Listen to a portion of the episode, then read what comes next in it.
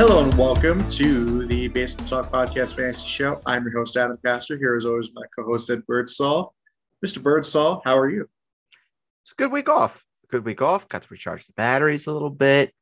And as promised, here we are. It's a mailbag. I love the mailbag.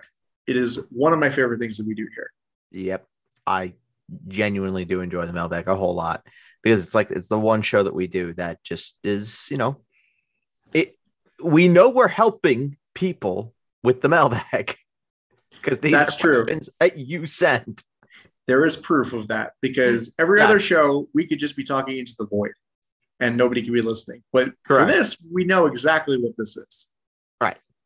And everyone's had ample amount of time to get their questions in. And we had a ton of questions, but a lot of them just kind of overlapped, which was kind of nice. So, you know, there's more than a few people that have the same sort of questions. So we picked the ones that were the most pertinent. So here we are. Yep. And it makes sense because going into the season, I think a lot of people would have the same questions with how they want to rank players, especially when you have two players who are neck and neck in rankings where you just don't know, or, you know, on draft strategy, like who, let's say you have the 8th pick and you're like, who do I take? Do I go receiver? Do I go running back? You know, that's what these questions are about. I don't think we have any questions about that per se, but just that sort of thing. I think a lot of people will have similar questions, but we have 11 here, 11 unique questions, and I'm excited to get started here. Yeah. And we have the mailbag today, and then over the next couple of weeks, it's just going to be a whole lot more draft stuff, looking more into our divisional previews coming up, which are going to be wonderful. So it will definitely get to do more of a deep dive into each player overall. And then, of course, we have the rankings disputes that Jake and I are going to be doing. So I think, you know, probably what we'll end up doing is the divisional previews we'll probably do next. We'll probably start those later this week, and then once we get the divisional previews done, and once Jake has his ranks all ready to go, then we'll be able to do rankings disputes between Jake and I.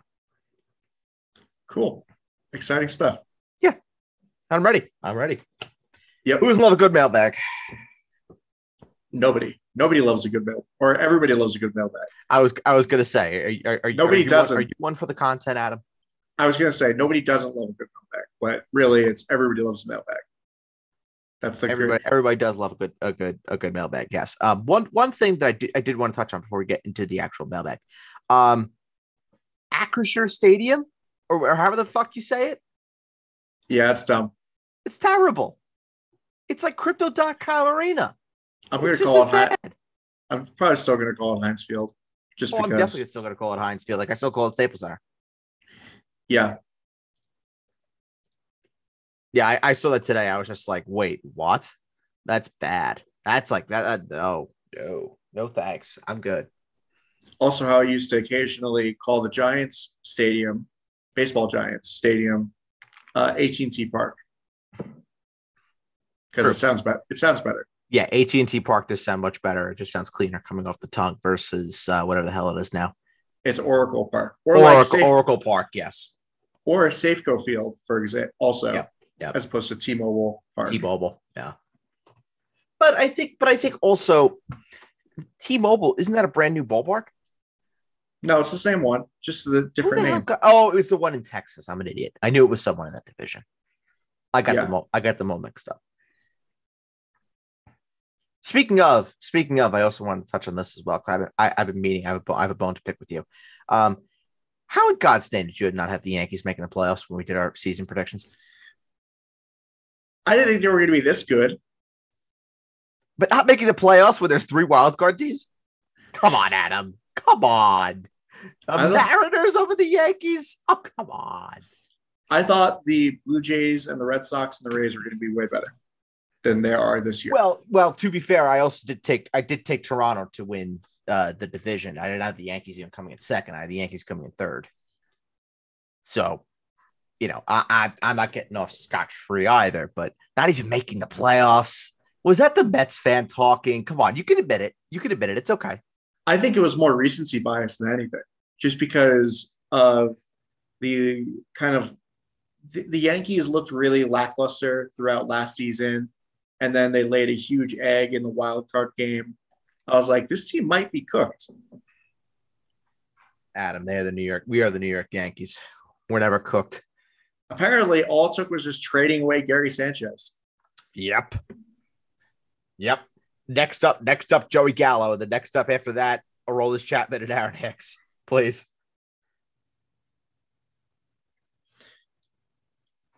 Yeah, I don't know. I don't know who's going to be taking on that contract or that. Like Joey Gallo, I don't even know. Well, Joey Gallo's on an expiring contract, so maybe you can get something for it. But Hicks, yeah. So I mean, same thing with Chapman. Chapman's on an expiring deal, and there are teams that will probably potentially want closer help, and that could be an avenue that they go down, especially if you have a team that's closing in on playoffs, maybe needs some back end of the bullpen help. Maybe like San Francisco could use a closer. Who knows with Atlanta? With Kenley Jansen's situation. Fuck Atlanta. Love Kenley Jansen. Fuck Atlanta. Oh, I love Kenley Jansen. But yes, fuck Atlanta indeed. Hey, how they weren't able to get the deal closed with Freddie Freeman, but also fuck Freddie Freeman's representation. But that's an entirely different situation. But we're not here to talk about baseball. We're here to talk about fantasy football. I'm killing the tangent before we can even get started. I was just going to say, it's not 2016 anymore. I don't think teams are going to be trading for Aroldis Chapman as their closer for the playoffs. Well, you're not getting a generational piece that you can potentially build a franchise around. That's for damn sure. And then basically getting him for free because he then signs with you again in free agency. Correct.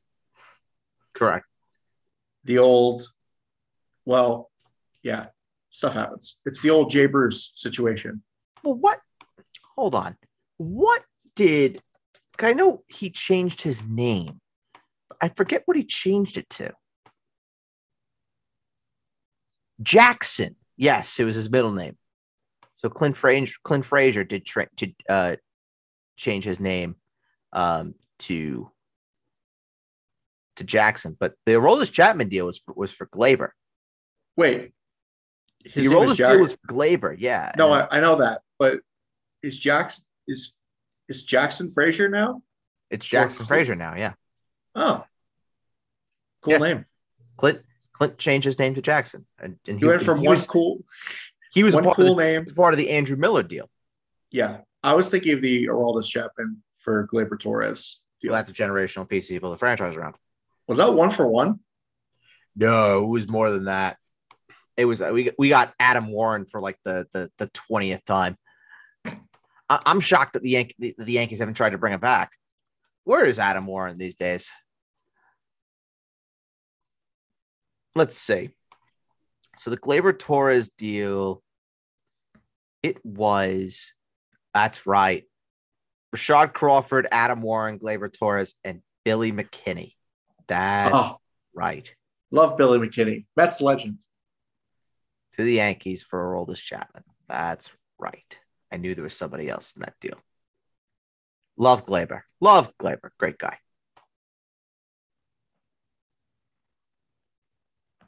I remember that. Okay. Oh, no. Oh, boy. He's doing some heavy-duty research. No, I was thinking, like, the Yankees gave up some, like, great prospects in the Stanton trade, but they didn't. No, because there was that monster contract that went along with it.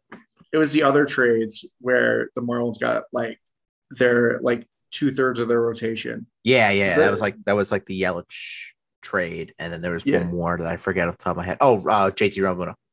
No, Marcell Ozuna. Marcell Ozuna, that's the one. They got Pablo Lopez, Sandy Alcantara, probably Sixto Sanchez. I think. I don't know off the top of my head. I think so. I'm pretty sure that Sixto Sanchez is one of them. I think off the top of my head. Not sure. Yep. And then they robbed the Diamondbacks to get Jazz Chisholm. Was that the Zach Gallen trade? I think so. Eek. Although maybe they didn't rob the Diamondbacks because Zach Gallen's looking pretty good.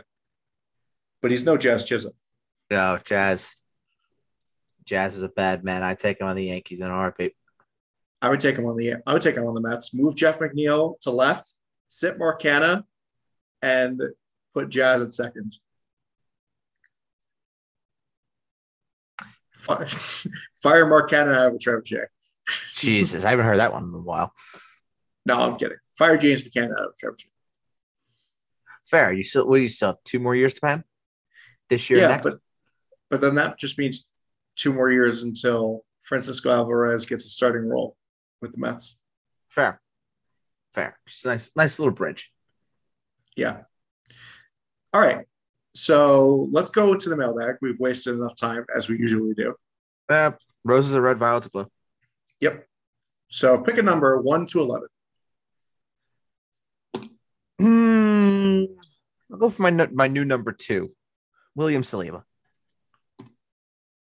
Number 2 is from Connor. Where? If you know, where is Connor from? Where do you think Connor is from? Give me a ballpark. I'm going to say a shining city on the hill in the Pacific Northwest, otherwise known as Portland, Oregon. We love Portland, Oregon. It's a beautiful, beautiful, beautiful place. It really is. Yep. It really is. I heard the statue of Jesus. It's over Rio de Janeiro. I hear it wants to be uplifted and moved to Portland, Oregon. I think so. I wouldn't be surprised. Absolutely not. We love Portland here. Love Portland. Shout out Portland. For sure. Give us Damian Lillard. So, a guard tandem of Jalen Brunson and Damian Lillard. We can make it work. We can split the minutes. Hey, nobody on the Knicks is asking out. I can tell you that right now. Yep. That's right. My team isn't in turmoil. We're just consistently garbage. For once. My team isn't in turmoil. My team isn't in the news for all the wrong reasons. Oh, it's so nice. You love to see it. Oh, I tell you, it's wonderful. Except for all the tampering, apparently. Alleged tampering.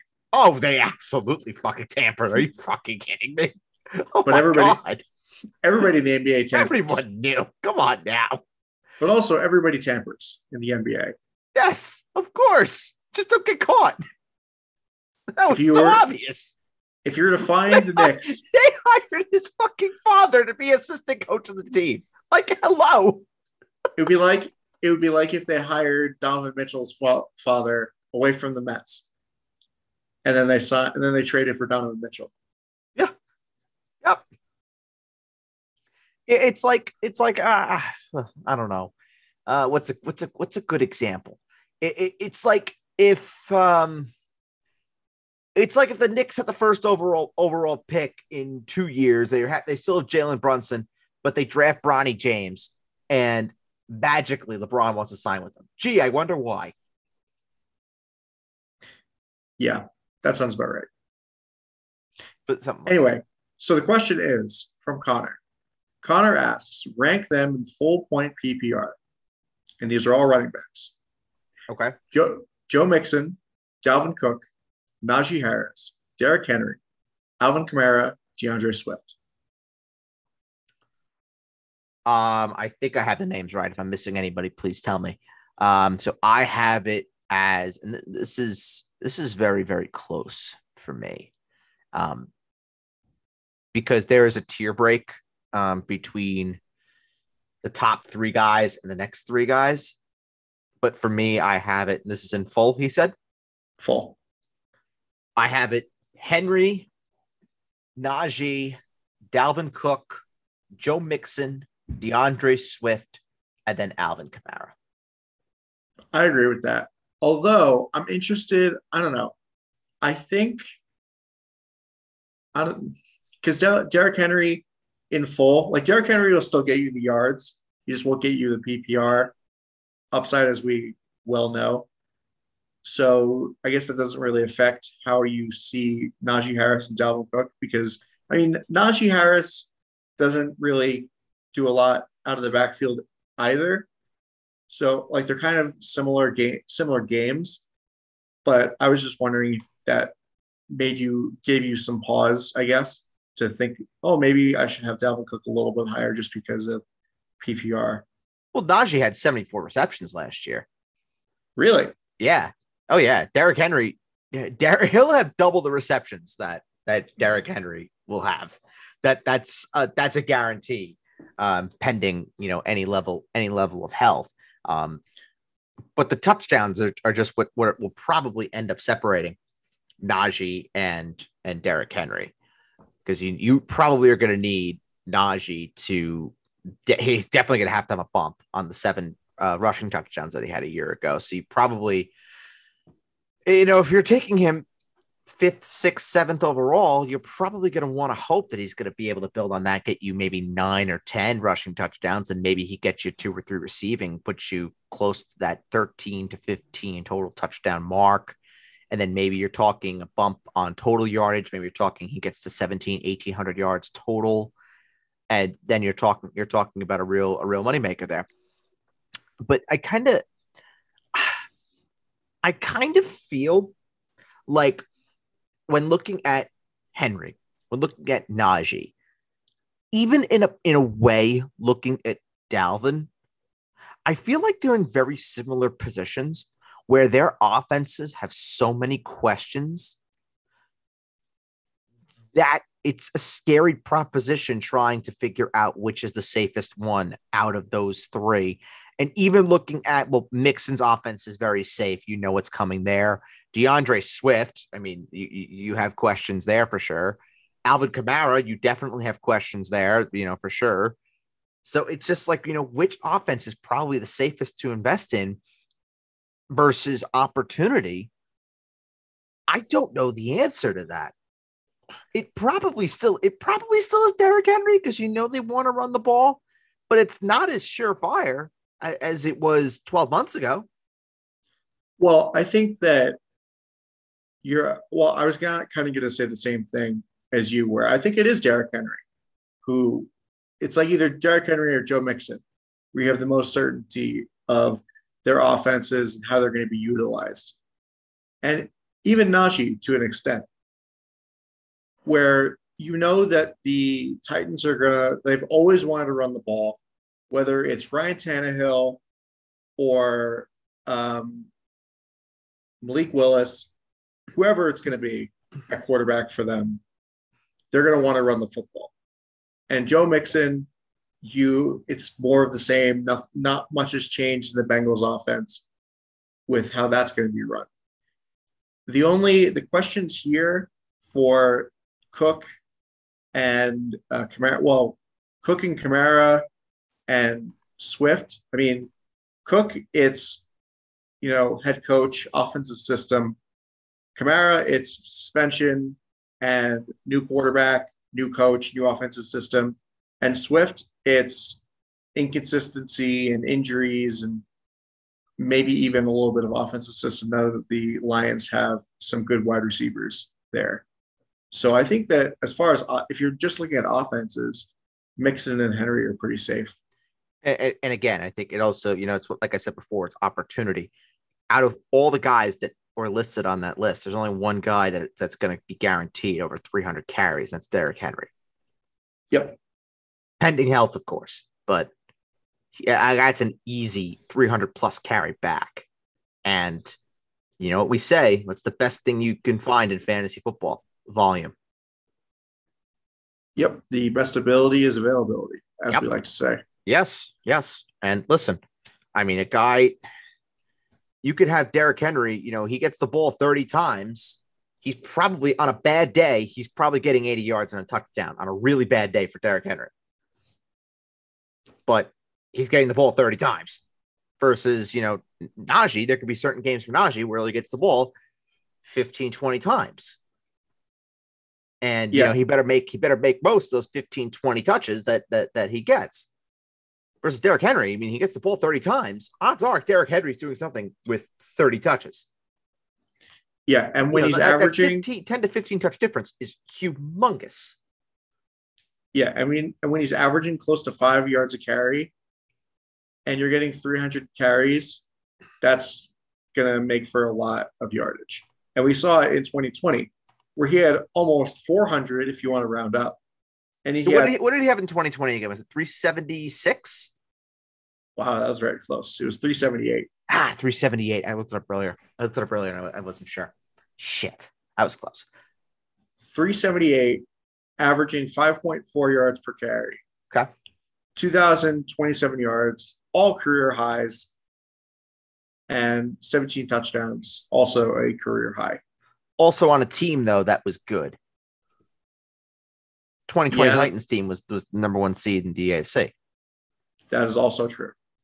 And I think with a rebuilding team, you still want to run the football. And I think the real thing that hurts him is that when the Titans are inevitably down in games, is that they're not going to be throwing the ball to him. Right. That's also part of the problem is with Derrick Henry, do you just bank and hope that he's going to win you 4 weeks when he's taking on the Jaguars twice and the Texans twice? And then maybe he sprinkles in, typical Derrick Henry a couple other times throughout the way. Because we all know how it is with fantasy football. You're targeting the guys who are going to get you your touchdowns. And if you're asking me, out of all of these running backs, right? All these running backs, pending health, who is the one guy, life or death, I need to score a touchdown for me on any given week, I'm taking Derrick Henry. I agree. Overall. And, we saw that in 20 where he averaged a touchdown a game. Yep. Literally. Yes, sir. And, but I was just wondering, doing kind of a thought exercise, your thought process on why you still put Derrick Henry up there in full, even though the receiving upside isn't there for him. It's the volume. It's putting Derrick Henry, Najee Harris, Dalvin Cook, Joe Mixon, DeAndre Swift. Those are the running backs that are in that tier. Kamara's in the tier below for me, so I won't include him in this discussion. But it's really just putting in the numbers. And even with the limited PPR upside Derrick Henry has, I still have Derrick Henry outproducing all of them, pending health. If you're telling me that 300, I have him down for, I think, 380 carries, something like that, which would be a career high for him. Yeah, that's crazy. Yeah, it would be a career high for him, but those are what the projections come out to. And there are a lot more offensive plays and offensive, I guess, what's the word I'm looking for? There's more production in that offense now to go around now that AJ Brown is no longer there. And where do you think the majority of those attempts that maybe went to AJ Brown are going to now? They're probably odds are going to go to Derrick Henry. Yeah, they're probably not going to. I mean, I don't think they're going to just be okay, we drafted Treylon Burks, and he's going to be in the exact same role with the exact same production as AJ Brown. No, that's absolutely not. Nobody's going to expect that to happen. No, absolutely not. And you still have Robert Woods there. And Robert Woods will be, I think he'll be consistent. I actually think that Robert Woods is being slept on a little bit too much in this early process that we're in. I think a lot of people are just down on Tennessee as a whole. I think Robert Woods could actually provide some pretty significant good value if you were to take him in full point. But yeah, I mean. Well, I think the thing with Robert Woods is that he's an older player coming off of a significant knee injury, tearing his ACL, and the offense is not going to be good at Tennessee. Yeah.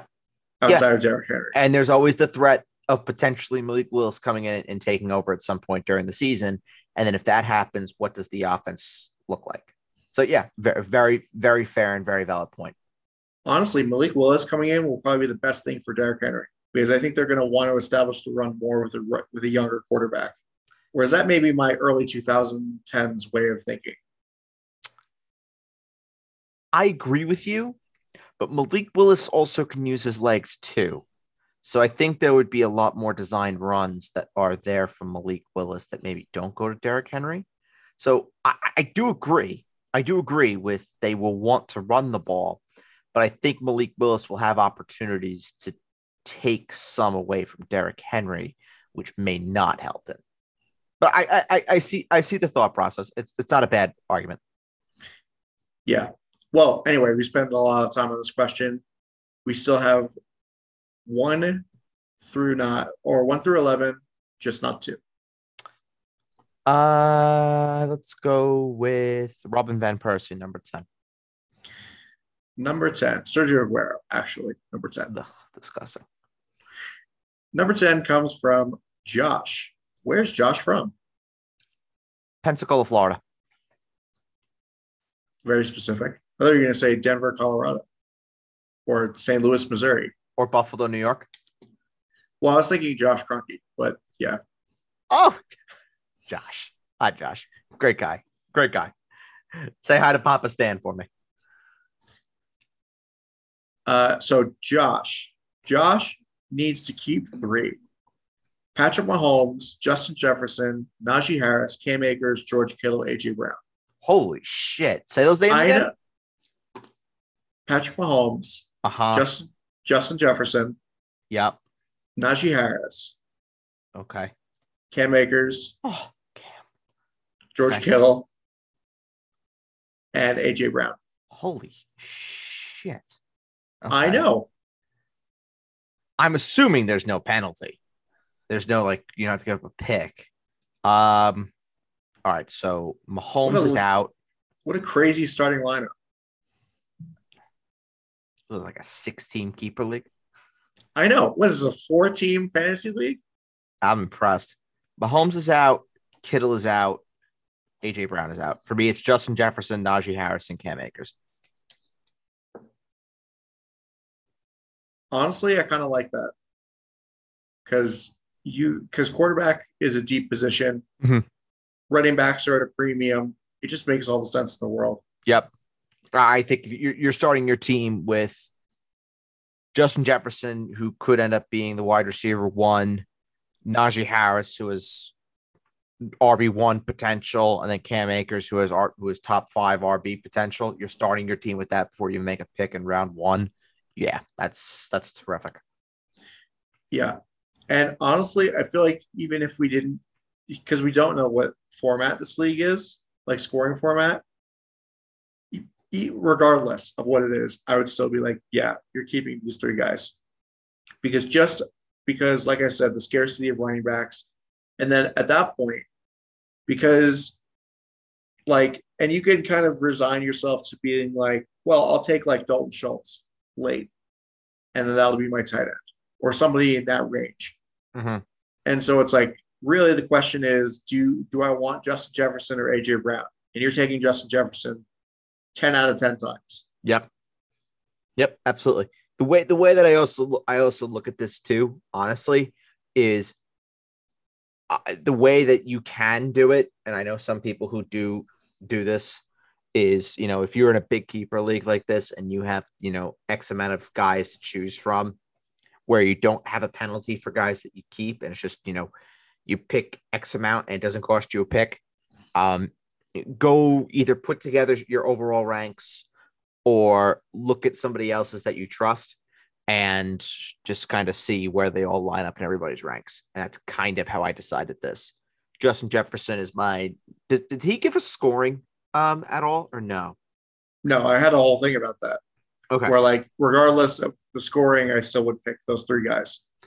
So Justin Jefferson, I have as my 9th overall player. Cam Akers, I have as my 23rd overall player. Najee Harris, I have my 5th overall player. George Kittle, I have AJ Brown, I have as my 29th overall player. Patrick Mahomes, my 46th overall player. And then George Kittle, if I can find him, as my 49th overall player. So I'm just taking the top 3 guys that I have in my ranks, but I think they're also the best of the bunch. Where you're not going to be able to replace a Justin Jefferson, a Najee Harris, or a Cam Akers. You can replace George Kittle and you can replace Patrick Mahomes. I promise you that. Yep, absolutely. All right. So anything but 2 or 10. Let's go with Eduardo, number 9. Number 9. Oh, I can't say who Man City's number 9 is because he plays for Arsenal now. Did you see his debut? Oh, my God. What a player. a center forward for Arsenal that makes forward runs. It's incredible. I never thought I'd live to see the day. Anyway, number 9 is from Colin. Where's Colin from? West Newbury, Massachusetts. Okay. Colin asks, thoughts on... Wow, is he trying to troll us? First of all, I read this question. Okay.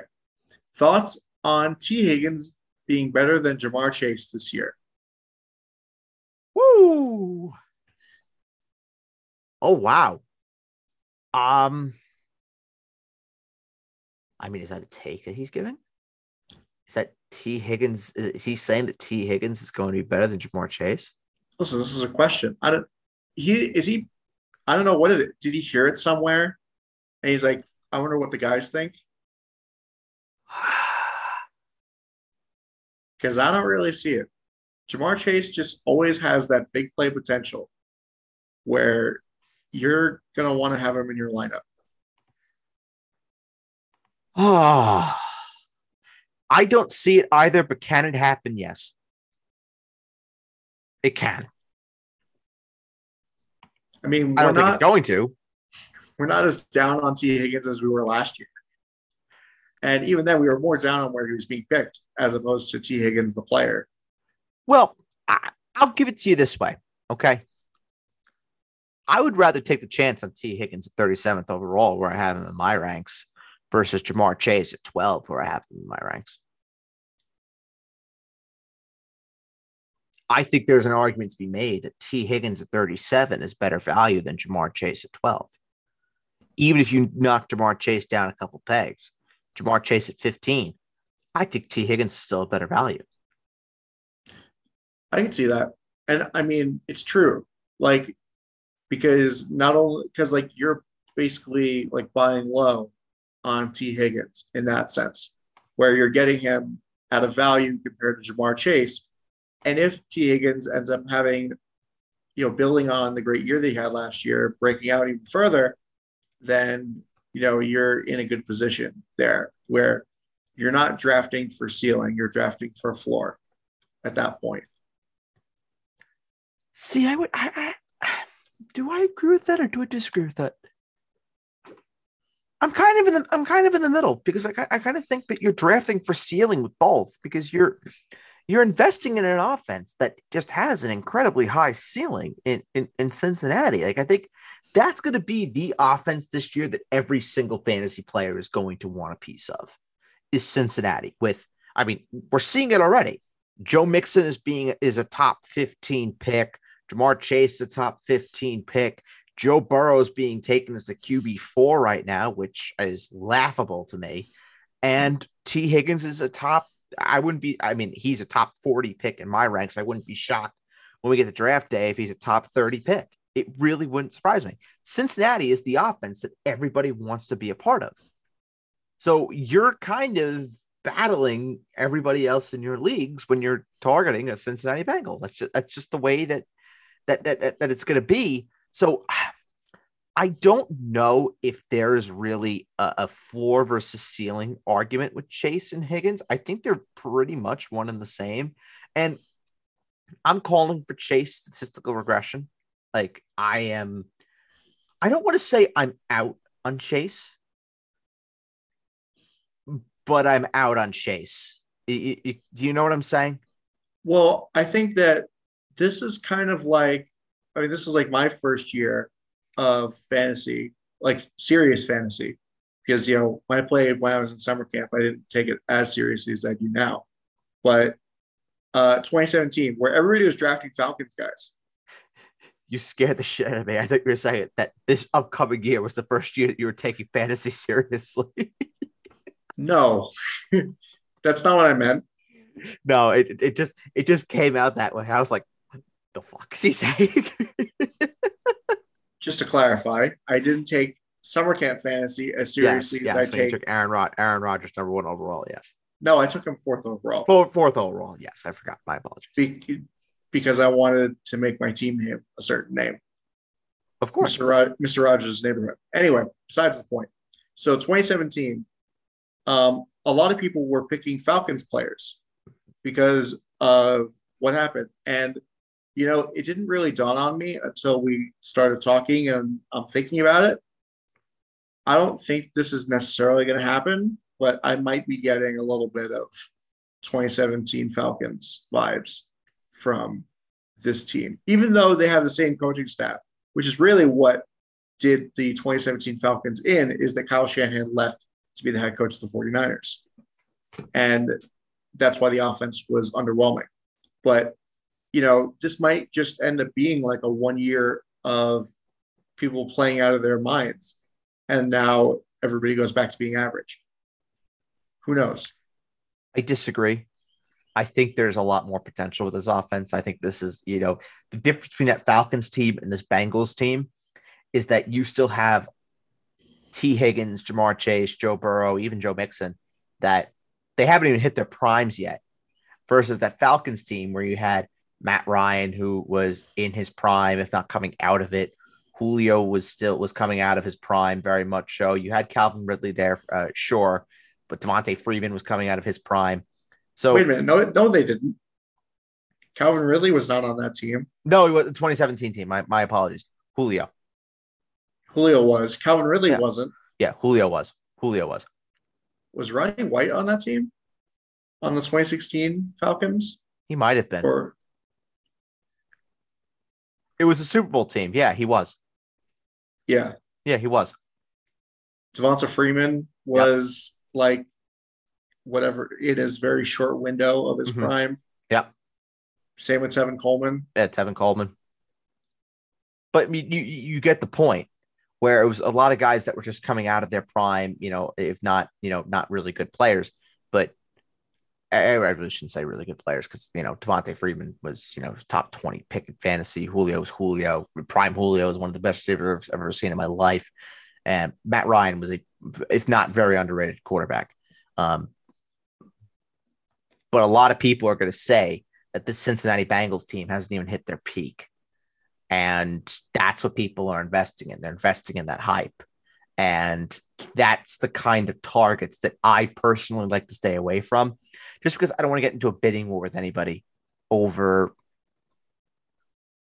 players where there are, like, if not better options out there. Like, I think, you know, with Ja'Marr Chase, the guy that everyone's going to compare Ja'Marr Chase to, you know, just based on where he's being drafted, is Stephon Diggs. I think Stephon Diggs is going to be better than Ja'Marr Chase. I want to put that out there. I think Diggs is going to be better than Chase. So I will be gunning for Stephon Diggs over Chase 99 times out of 100. Now, is there a spot maybe if I get Diggs that I will maybe chase for Chase? See right there? That was nice. That was really clever. Uh-huh. Yeah, I probably will. In a certain spot. But overall, I would rather have Diggs over Ja'Marr Chase. I would much rather have, I can list them: Tom Brady, Dak Prescott, Jalen Hurts, Lamar Jackson, Justin Herbert. Did I say Kyler? Maybe I didn't say Kyler. No. Kyler, Matthew Stafford, Aaron Rodgers. I would take all of them over Joe Burrow based on where Burrow is being drafted right now. Hell, I would take Jameis Winston over Joe Burrow where they're being drafted right now. If I'm being really honest. Just to correct what I was thinking, Roddy White was not on that team. Ridley was. No, Ridley wasn't either. Okay, so they both were gone. You want to hear this all-star wide receiver room? Sure. Nick Williams, Eric Weems, Mohamed Sanu, Aldrick Sanu, that's who I was thinking of. Aldrick Robinson, Julio Jones, Justin Hardy, and perennially underrated player Taylor Gabriel. Taylor Gabriel, that's a name I haven't heard in a while. The deepest sleeper of them all is Curtis Samuel. Before Curtis Samuel was cool. Yeah, just wait until Taylor Gabriel breaks out. Wait until Taylor Gabriel and Curtis Samuel break out on Adam's bench. Yep. Wait until Taylor Gabriel, Curtis Samuel, and Mikel Bodker all break out. Just wait until they hit their potential. Yep. I'm waiting. Yep. Also, Neil Yakupov. Just wait. Just you wait. Yep. Deweese too. Brandon Prost. Dylan McElrath. Oh, Dylan McElrath. Just you wait until he breaks out. Oh, can't wait. I'm looking forward to it. He's Ryan McDonough 2.0, that kid. Literally. Oh, duh. I hate looking back on that draft. It brings back bad memories. Not as bad as when I heard people talking about the 2003 draft, because next year's draft might be in Nashville. So the 2003 draft was in Nashville. And as a Rangers fan, I don't want to talk about the 2003 draft. Mm-mm. Nope. I'm good. Yep. I'm good. All I'm saying is Dustin Brown would have been nice. Dustin Brown would have been very nice. Just look it up. Yep. There's a name that I want to say, but I'm not going to say said name just because it brings back just too much trauma. Also, don't look at Claude Giroux's draft either. Nope. Because that was also not great. Nope. Moving on swiftly. Yep. The war paints come in. All right, so 1 through 11, except for 2, 9, and 10.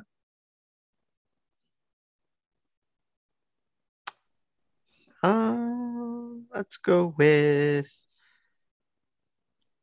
number 7, Bukayo Saka. Ooh, this is a kind of a more in-depth one.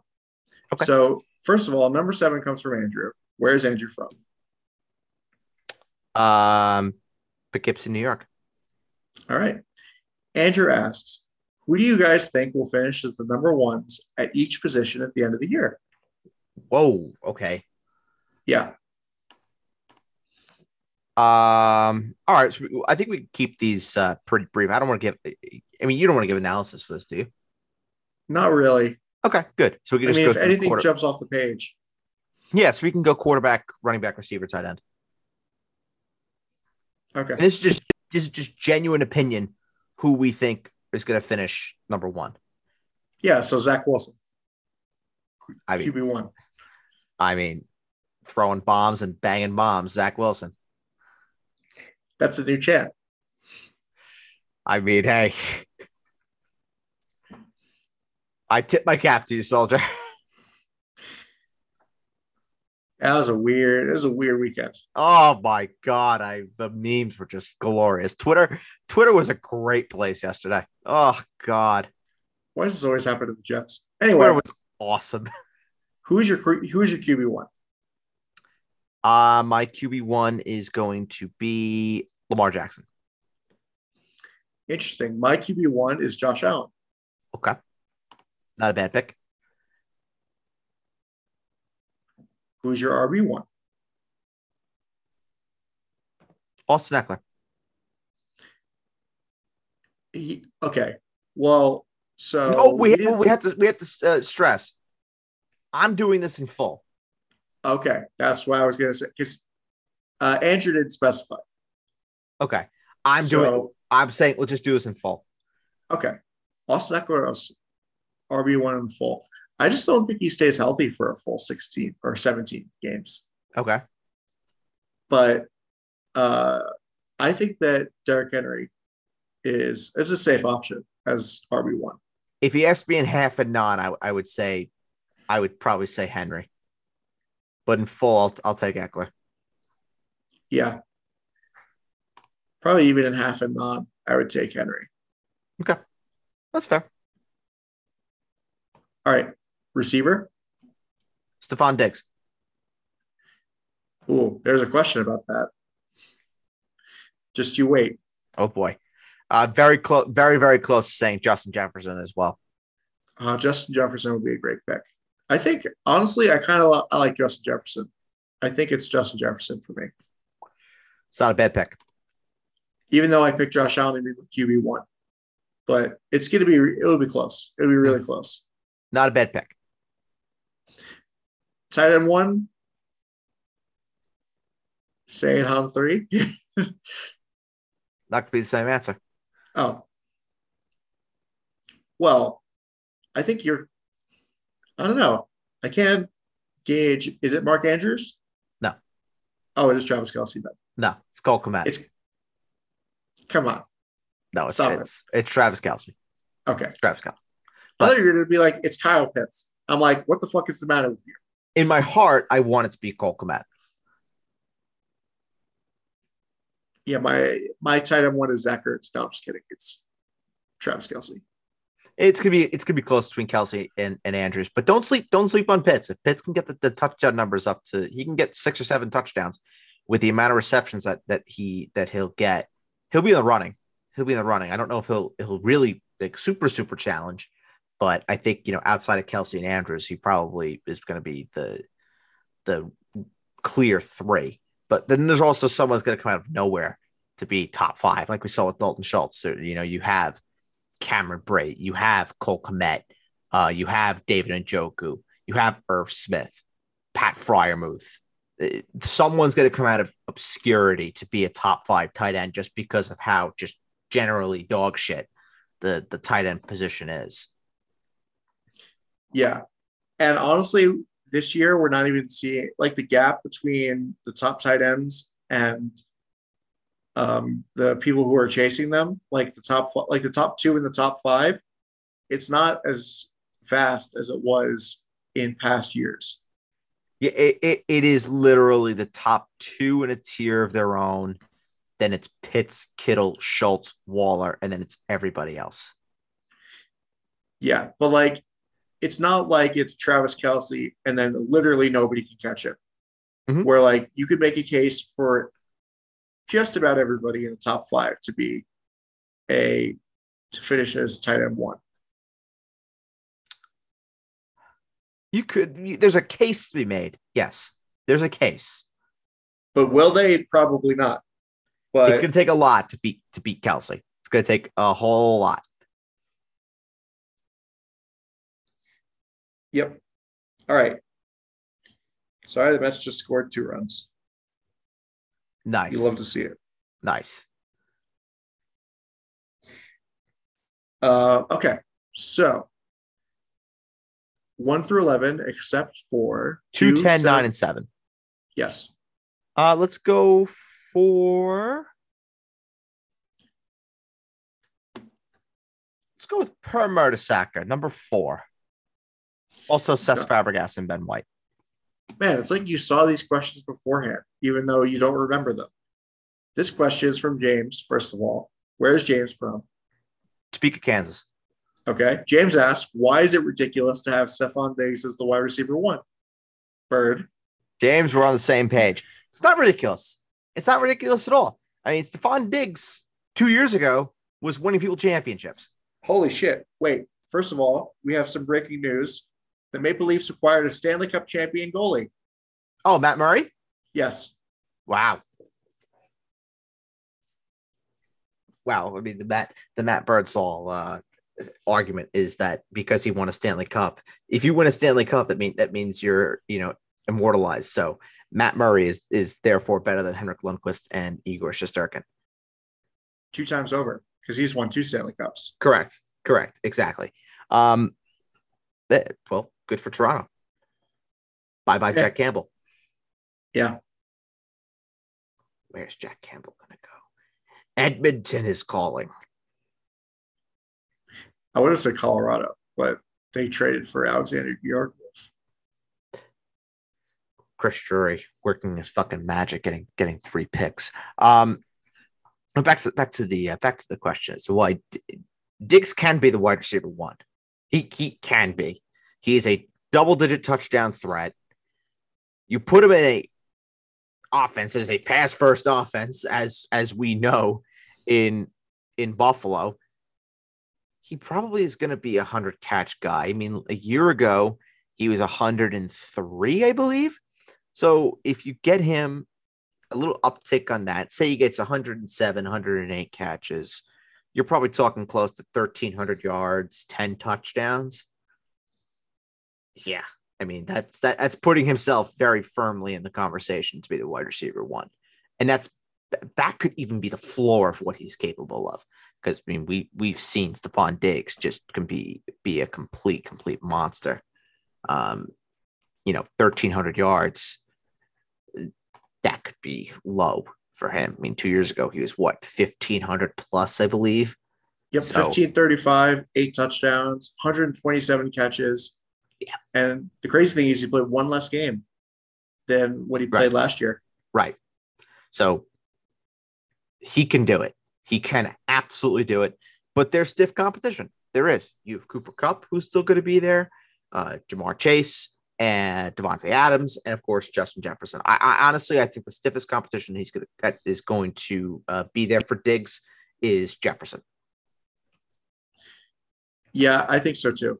Just with the offense, absolutely. Yeah, and we don't know. It's hard for me to vouch for Cooper Kupp just because I don't really know what regression looks like with him. You know? Yeah. Like, is that a crazy thing to say?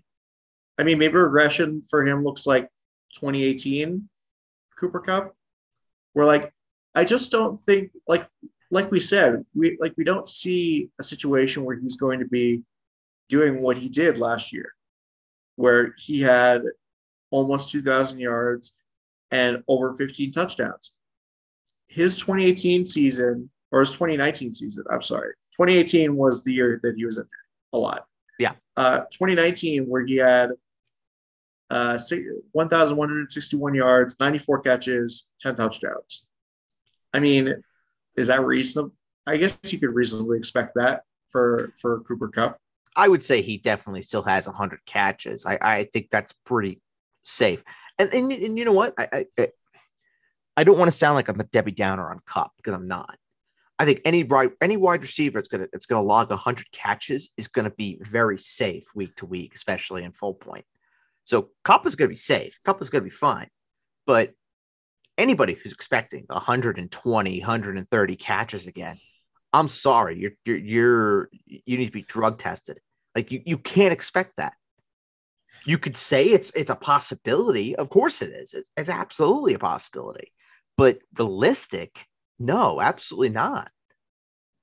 I mean, his target share was like the level that you would expect when you're playing Madden and you're trying to raise somebody's rating as fast as possible. He had almost 200 targets last year. Mm-hmm. And 145 catches. I mean, that's absurd. That's literally video game numbers. Well, put it this way for all the people at home. Matthew Stafford dropped back 601 times last year. So we'll say 600, right? Oh my God, almost a third of those targets. We'll round up. Went to Cooper Kupp. 34%. Give or take. I know it's 33.3. Don't shoot me. 34% of the targets that came from the LA Rams passing game went to Cooper Kupp last year. 34% target share. That is not happening yet. That is an unsustainable number. Well, technically, you should be rounding down because it's 33.3. So it's 33% of the targets. Sure. Anyway, thanks, Math Whiz. Yeah. Still. Dick. A third. It's still a third, though. I mean, that's 33% is 33%, but a third is more impactful when you look at it. But it's the same number. A third of the targets went to Cooper Kupp. That's crazy. And it's probably even more because how many of those passes were just throwaways, where he was throwing the ball out of bounds or something along those lines. So sure. It could even be like a little bit more than 33.3 repeating. Sure. So yeah, we're not expecting that. No, you can't. You can't. Oh yeah, that's the new floor. Cooper Kupp is going to have like 160 catches on 215 targets for 2,200 yards and 20 touchdowns. Adam, we were podcasting on Michael Thomas did it. And look what happened after that. And I was the one that was going on record saying I was going to take Michael Thomas at 4. And I did. And it fucked me. So it's a lesson learned for everybody. Well, granted, he didn't do what I just said because I just named some like ridiculous wide receiver stats that I've never been done before. No. Michael Thomas went in the opposite direction. Michael Thomas flat out sucked after having the year that he had. Right. And that's something that you also need to kind of expect with Cooper Kupp, is that he could he could suck, and that could be literally his peak. Is it in the realm of possibility? Sure, but do I really expect it? No, I don't. I think Cooper Kupp is going to be fine, but wide receiver one, fine, where he's coming down with close to 150 catches on close to 200 targets? Absolutely not. Yeah. You're right. Okay. So moving on to the numbers I've been taking are 2, 4, 7, 9, 10. Let's go with my my future captain, number 8, Martin Odegaard. Ooh, this is a fun one. Number 8 is from Ken. Where's Ken from? Knoxville, Tennessee. Ken asks, do you have any draft superstitions? Oh, yeah. Absolutely. Yep. Yeah, absolutely. 100%. What are yours? I have to sit at a desk by myself. I have to physically pull out a desk, not like a, like a legit desk, but like a foldable table or whatever. I have to be sitting at the table by myself with my computer charger plugged in on my left-hand side. So that way I can go like this, plug it in. So that way the right-hand side is free to go walk up to a draft board or walk up to a bathroom or whatever. And I have to be in a suit. Have to be. I do remember that because when we did the live draft show, which nobody actually saw the video of. Well, yeah, we saw the video of us sharing our screen, but not us in person. But yeah, you were wearing a suit. Yep. And I will do it again. Mine's a little bit more tame, I guess. I like to just have and this is with all fantasy sports that I've done, which granted is only 2, because I've only done football and baseball. I want to have at least one player of a team that I root for on my team. That's very tame. No matter the cost. I think a lot of people will say that. And yeah, that's kind of it. I'm not super specific with that sort of thing, but yeah, that's kind of my draft superstition. I know a lot of people have funky ones. A lot of people have to have certain drinks. A lot of people have to, have a binder done the right way or have their spreadsheet done a right way. A lot of people have their own little superstitions. It's fun. You gotta have fun with it. But at the same time, if you win a championship doing it a certain way, if it ain't broke, don't fix it. Then you have to do it that same way for the rest of your life. Yeah, or until you fucking lose, then you search for something else. Yep, that's how it works. Mm-hmm. All right. So we have 2, 4, 7, 8, 9, 10. Let's go for Jens Lehmann, number 1. Number 1 is from Derrick. Where is Derrick from? Let's go with Austin, Texas. Are you going to say Las Vegas, Nevada, or Fresno, California? Horns down. Derrick asks, this is very current. Derrick asks, how does Baker Mayfield in Carolina impact DJ Moore in your rankings? We did not talk about that. Thank you, Derrick. Did not talk about that at all. Well, it obviously helps DJ Moore a whole hell of a lot, for being, quite honest. I do want to see, Adam, could you do me a favor? Sure. Could you pull up on the consensus where the consensus has DJ Moore? Do you want at position? In full, please. Okay. Positionally or overall? Positionally. Positionally. I did move him. I'm curious to see where the consensus is on him. Positionally in full, he is at 16.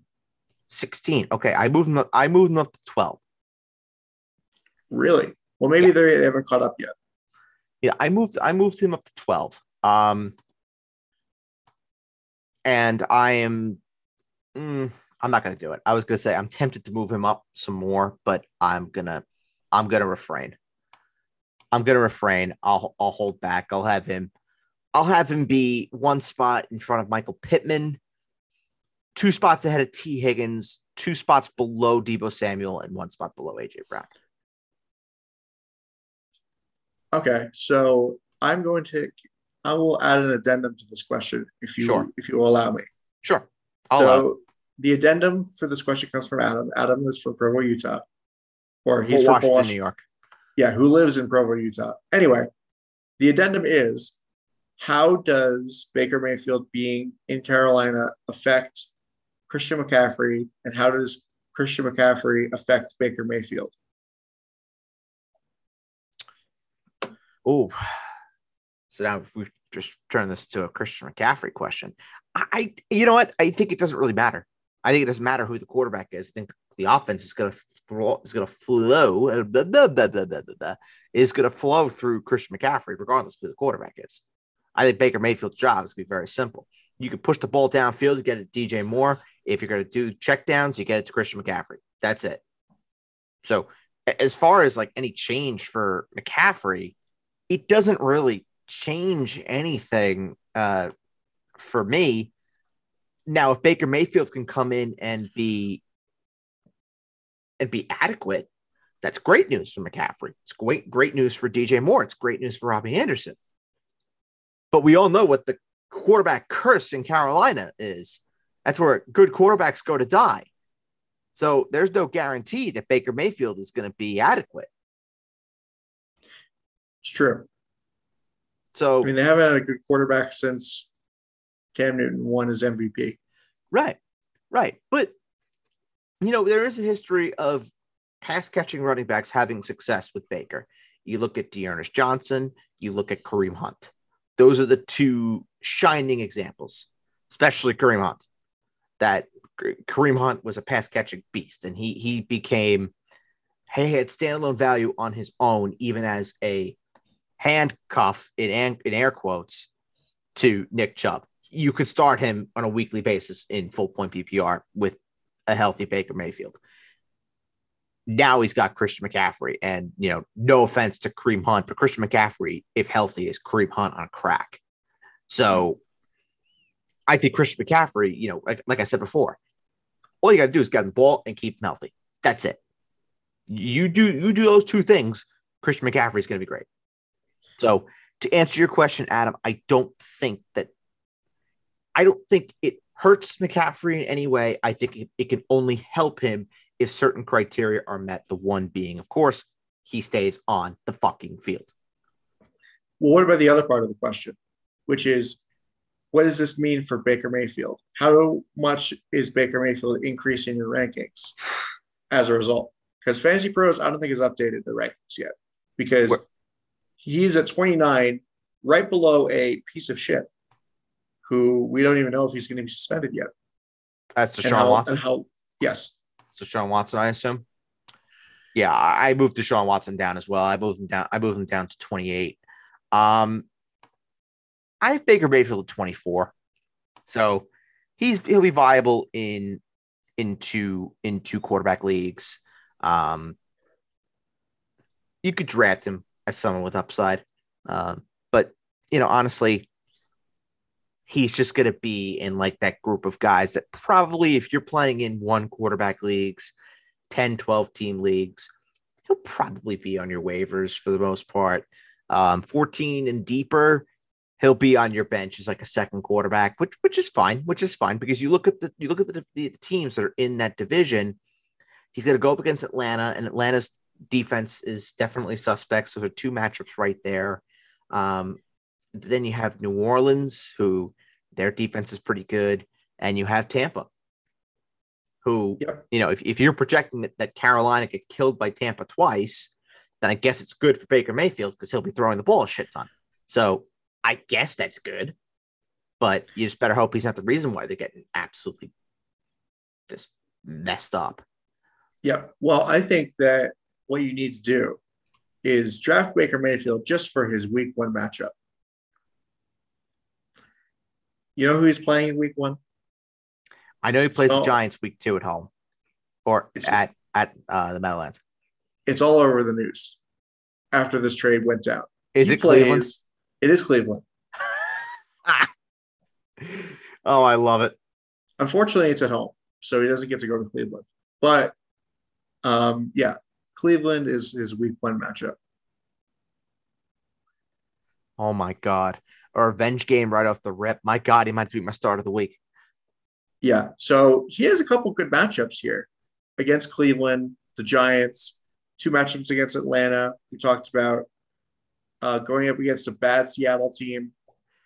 And he is home against Detroit in fantasy semifinals. He may be worth the stash. Just to kind of see how the first 2 weeks go. I don't really know if I would start him against Cleveland, but against the Giants, if you're in a pinch, maybe. Yeah, but week 17, he is in Tampa. So it's not great.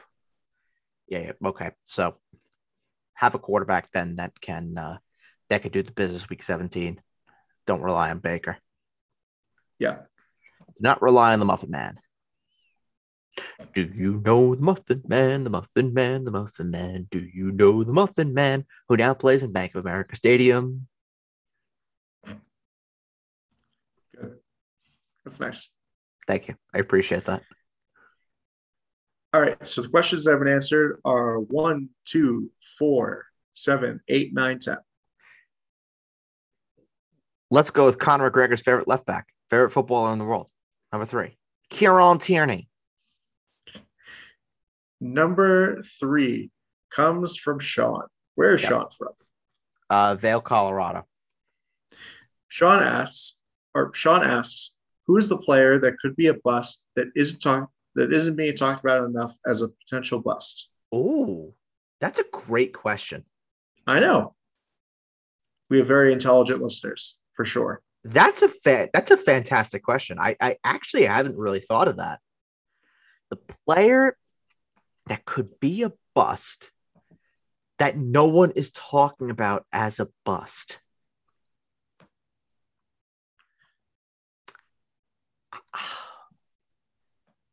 I have one. Do you? You go first. I'm still thinking a bit. Tyreek Hill. It's a good shout. I was thinking Tyreek that too. Hill. Yeah, I don't know if people are really talking about Hill being necessarily a bust. Maybe people are, but I don't hear enough of it. And he's going from Patrick Mahomes to Tua. Yeah. So, yeah, I'm gonna go Tyreek, and I'll give one more just for fun. This is gonna pain me to say this one. It really, really is. CeeDee Lamb? No, even worse. This pains my heart to say it because we all know he's a favorite of mine. I love him. But Devontae Adams. I was thinking that too, but the chemistry. Much the same milk. Going from Aaron Rodgers to, I'm sorry, Adam, to Derek Carr. Like, Derek Carr is no Aaron Rodgers. Listen, that's not as steep of a drop-off as you think. I mean, I know Derek Carr is the apple of your eye. I know that. Listen, I know if you have the choice to go on a date with one, Carmen Electra or Derek Carr, you're choosing Derek Carr. I mean, I'm okay. Well aware. Okay, I wouldn't go that far, but Derek Carr is okay. Fine. Nice Pamela sleeper. Anderson or Derek Carr, you're taking Derek Carr, of course. What is this, middle school? You're just naming all of the good-looking female celebrities from when we were kids. Listen, one of the most iconic quotes from Entourage involves Carmen Electra. So, and if you don't know the quote that I'm talking about, look it up. Well, I've never seen the show, but you've never seen Entourage? No. Adam, God, if you could see filthy. If you could see the look that Bert is giving me right now. Oh, Adam, you went through college and never watched Entourage? No. See, this is the exact reaction that you gave me when I said that I've never seen The Bachelor either. Well, I don't watch The Bachelor anymore, so yeah, oh. The Bachelor and I have had a divorce. Yeah, I'm watching. I spend my time now between Big Brother, The Challenge, and Love Island. Those are my summer programs. But Adam, episodes are 30 minutes tops. You must watch entourage. It is just filthy, disgusting, vile humor. But let me tell you, I laugh my ass off. Just it. And I know you. You like shows that are easily quotable. Entourage is easily quotable.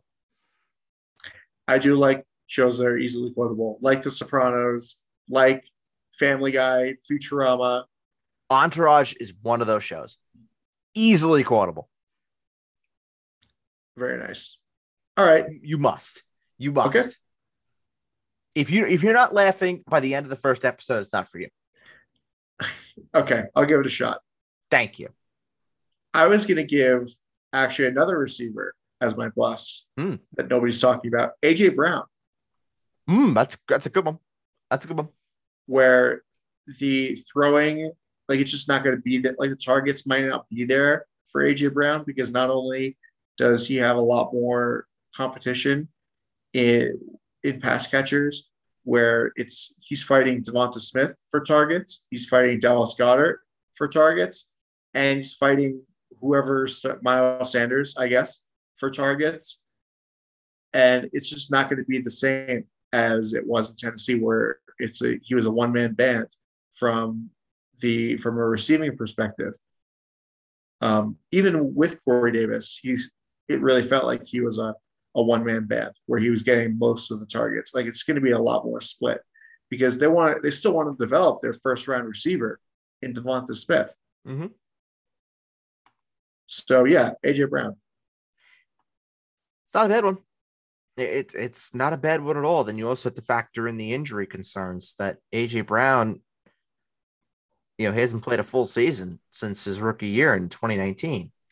Even when we thought he was healthy, he is still injured. Mm-hmm. Yeah, absolutely. I think it's a great shout. I have no problem with that one. This is a good question. We should get more questions like this. And you know, I'd love to attack Adam on anything, any sort of argument that has a little bit of a hole in it. I like to exploit, but I can't disagree with that. I think it's a really, really good call. Yep. Okay. So 1, 2, 3, 7. We just have 5 and 6 left. No, 5, 6, and 7. Yes, 5, 6. Oh, and 11. And 11. We'll go with Thomas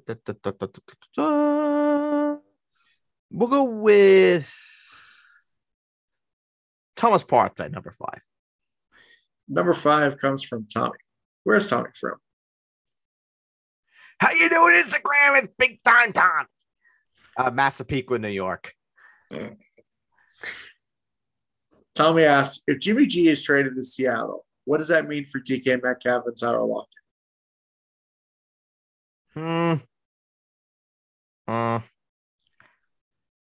It would help a little bit, but like, would I be super, super excited? Probably not. Honestly, I'm kind of happy because it just brings some stability. I would be more comfortable taking them. Yes, I agree. I'd be more comfortable with it, but would it give me supreme confidence in them? No. I mean, would it make me be like, okay, DK Metcalf is a top 10 option again? Probably not. Correct. Yep. Is DK Metcalf a top 10 option with Jimmy Garoppolo? No. Like, I have him right now at 17. Would he probably be a top 15 option in full point? Probably he'd be a top 15 option.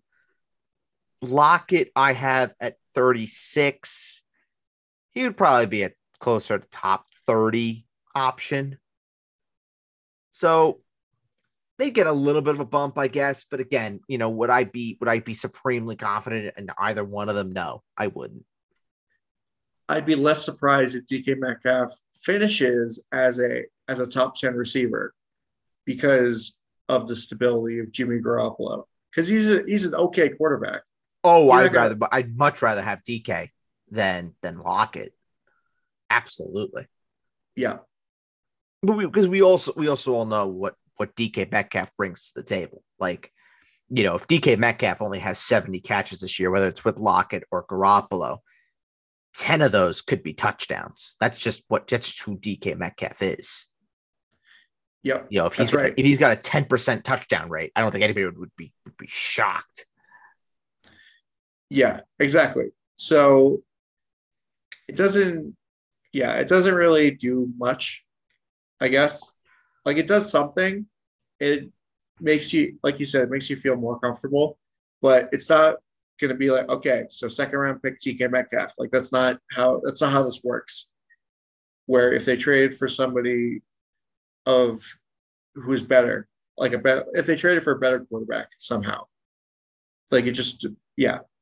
You know what I mean? Now are limited now that Baker is off the market. I mean, it's just looking like it's just Garoppolo now is the last domino to fall. And then, you know, that's kind of it.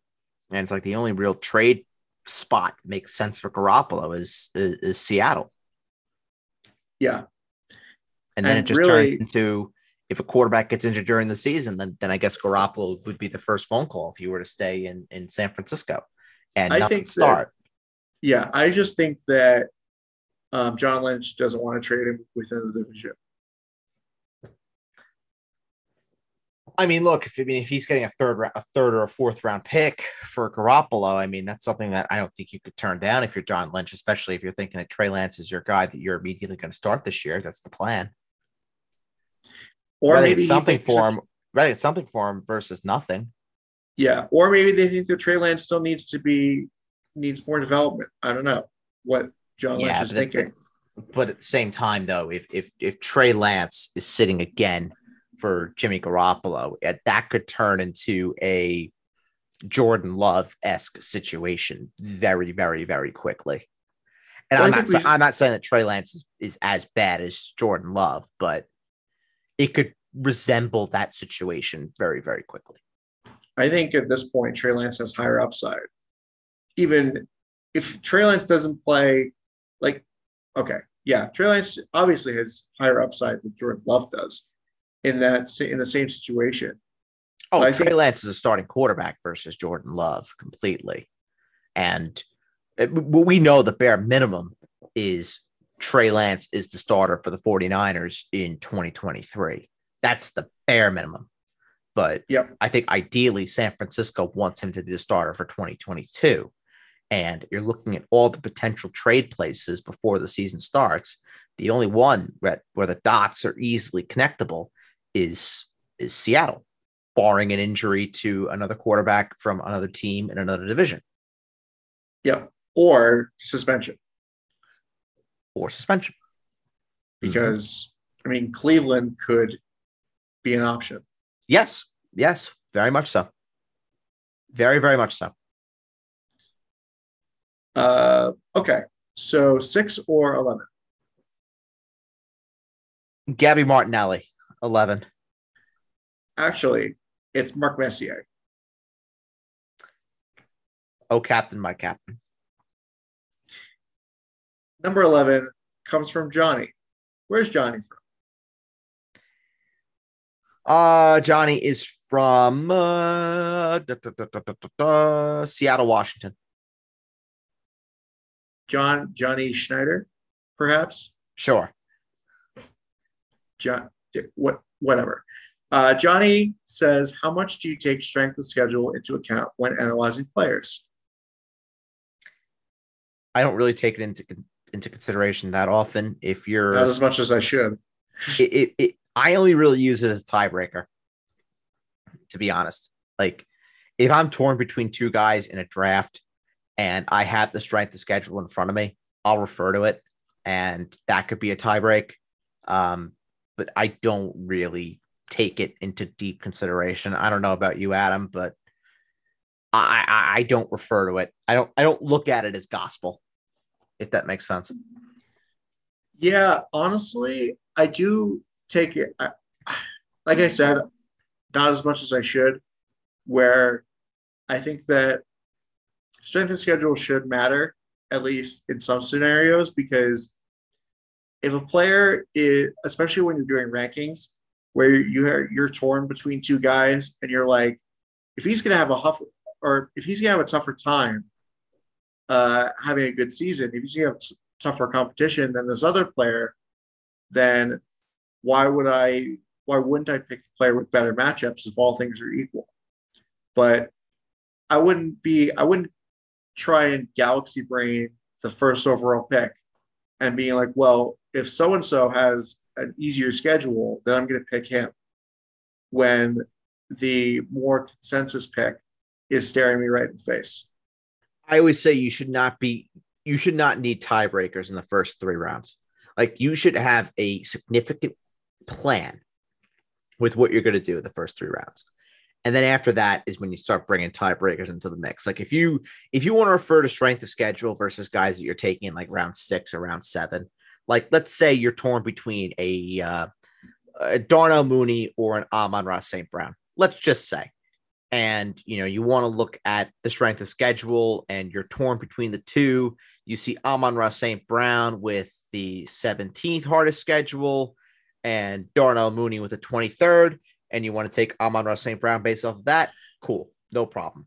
If you wanted to do it, you know, Breece Hall, who's got the 5th easiest, versus Miles Sanders, who's got the 24th easiest, then you take Breece Hall. No problem at all. But if you're doing it, like Adam said, you're doing it in the top half where you're like, you know, you're going Derrick Henry, who's got the 9th easiest, versus Najee Harris, who's got the 14th easiest, then it's like, dude, what are you doing? Yeah, just absolutely. And the other thing with strength. Wow, I cannot talk. See, yeah, I'm doing it too. The one thing with strength of schedule that you have to see also is that this is based off of last year's results, and you have to take that into consideration, where teams do change on a year-to-year basis. I think the more useful strength of schedule or strength of matchup is when we get into the season and sites like ESPN show you the like average points that a team gives up to players and what that ranking is. I think that is way more useful than strength of schedule. Spot on. Like, I think a great example of that is looking at the Chargers, right? The Chargers were one of the worst run defenses in the league a year ago. And if you look at any ranking system that is going to project any sort of strength of schedule metric, it's going to have the Chargers as an easy run defense. But the Chargers just got J.C. Jackson for their secondary, and they got a guy called Khalil Mack. Yeah. Like, that's going to be what, you know, makes you decide versus whether to take, I don't know, Clyde Edwards-Helaire or, I don't know, Damian Harris, let's just say. I don't even know who had the easier strength of schedule. Damian Harris. Oh, it's going to be Damian Harris. No doubt about it. Damian Harris is the 2nd easiest. Yeah, and Clyde has the 21st. All right, so yeah, in that situation, you'd be taking Damian Harris. And I would be taking Damian Harris too, for what it's worth. Makes sense. And I do love Damian Harris this year. Just want to point that out. Okay. Okay. So I think we have – it's 6 and 11, correct? Yes. Let's go with number 6. Lauren Crishelli. No, wait. We just did 11. Okay, so it's just 5 and 6. No, we did 5. We did do 5? Oh, okay. Oh, well, I'm just silly. I didn't write them down. All right, and just 6, Lauren Crishelli. Yep. 5 is the Joey G question.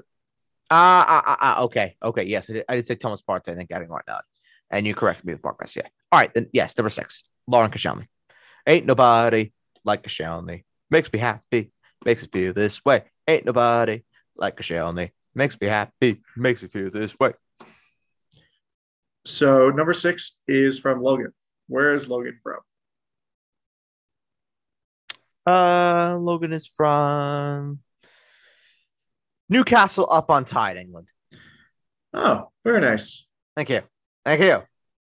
Love the Toon Army. Oh, love the Toon. Great people. Feel like I could do a Newcastle accent. Yeah, I definitely can't. I'll learn it eventually. I can only do Scouse. Unfortunately. What? Unfortunately? Oh my goodness. Oh, Jamie Carragher is offended. Listen, I want to hear a good Mancunian accent from you. I'll work on it. Okay. I'll work on it, and I will do it one of these days. I promise. That is my promise to you. It's pretty close to Scouse. If you listen to Gary Neville, you'd think you were listening to Jamie Carragher, but deeper. It is. You're listening to Jamie Carragher, but then you're listening to Gary Neville. You're listening to Gary Neville. Gary Neville is Jamie Carragher, but down an octave. Correct. Yes. That's the difference between Mancunian and Scouse. Yep. All right. So Logan asks, why is Elijah Mitchell not being talked about more in the buildup of the season or in the buildup to the season? So a couple of reasons. Coaching? No, I don't think so. But I do. I want to say I do agree with you, Logan. I think Elijah Mitchell is being unfairly written off a little bit. But let's just go over the reasons. Number one, the Trey Lance question. I think if Trey Lance is going to be the guy for this offense, and that's looking like the direction the San Francisco 49ers want to head, it's going to be a run first offense for sure. But I would think you're kind of looking at Elijah Mitchell kind of akin to what J.K. Dobbins is to Lamar Jackson, where, you know, J.K. Dobbins will get his, Elijah Mitchell will get his, but really you're going to have Trey Lance and you're going to have Lamar Jackson taking some away from both of them. So, but I mean, the difference is, and I agree with Logan here, you know, you have J.K. Dobbins, who is hovering around the top 45, top 50, and you have Elijah Mitchell, who's barely cracking the 50. So, you know, what's the difference really? I'm not quite sure. The parallels between the two are actually kind of similar, that there's a lot of competition there as well. The 49ers drafted a running back, Tyrion Davis-Price. They have Trey Sermon there still, who I know people don't really want to talk about, the whole Trey Sermon thing. One of these days, Trey Sermon is the Neil Yakupov, Mikhail Blocker. One of these days, he'll break out eventually. Well, one of these days, someone will locate Trey Sermon. And hopefully, he will break out of his of his shell. But there is lots of competition there, and I do think that San Francisco, they want to go with different runners there. Obviously, you know, they had Deebo Samuel being that alternative running back a year ago when it wasn't Elijah Mitchell. Now I think that it's going to be Elijah Mitchell and somebody else. Obviously, you know, like I said, they drafted a running back. They have Trey Sermon, who they spent a mid-round pick on a year ago. So there's going to be someone else there taking touches away from Elijah Mitchell along with Trey Lance, which I think is the reason why the fantasy community and the general public really are pretty down on Elijah Mitchell. But he's a fine target to go after if you're going to do a zero RB approach. You know, you're looking at Travis Etienne, J.K. Dobbins, Elijah Mitchell, Damian Harris. I think it's a fine group to choose from, but obviously there are a lot of questions with that group. And I also know a lot of people who are going to do zero RB this year because of just how top heavy the receivers are, and they think they can get pretty good value with some of the running backs, especially in the middle of the draft when everybody else is going running back at the top, they're going receiver. And when everyone else is going receiver in the gut, they're going running back. So I think it's an interesting little pivot point that not a lot of people are talking about is what if you do the opposite of what the trend is suggesting, that you're going to then get some good value running backs that you're going to have no competition for because everyone is so maxed out and already loaded on running back that they're taking at the top of the draft. I think it's an excellent, excellent point that, you know, maybe a lot of people are overlooking. Yeah, and it's the other way around too, because you also can get a really good receiver value because everybody else is going to be going for running back, like filling out the running back depth. So it's the whole thing.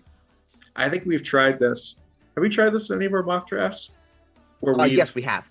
We've zigged when everybody else is zagged, so to speak. Yes. Yeah, I'm pretty sure we did. I mean, let me look. Let me look, because I do have all the mocks that we've done saved, so I could tell you if we did. Probably, let's say. I mean, I know it's a draft strategy that you're looking into doing. Yeah, we did. Yeah, we did. Yep. And who did we take in this draft? Elijah Mitchell. Look at that. So we started this draft, if you wanted to go zero RB in a 10, Justin Jefferson, Devontae Adams, Mike Evans. And then we were able to start a running back group in round 4, Ezekiel Elliott, Josh Jacobs, J.K. Dobbins, Elijah Mitchell. That's great if you're able to pull that off. Now, I will say for most drafts, I don't think Ezekiel Elliott is going to be going in round 4. I'm just saying. But that's something that you can do. I think really realistically is if you were to take Zeke out of that and then start a running back room around someone like David Montgomery, Antonio Gibson, or even Josh Jacobs, I think that's fine. And you're still telling me you're getting Justin Jefferson, Devontae Adams, Mike Evans? Yeah, I'm good with that. Yeah, absolutely. So, all right. Well, this has been fun. Love the mailbag, always. It's a great time. Yep. Thank you for listening to this episode of the Baseball Talk Podcast Fantasy Show. You can find all episodes wherever you get your podcasts. For my co-host, Ed Birdsall, I am Adam Pastor, and we'll talk to you next time. Bye. Bye.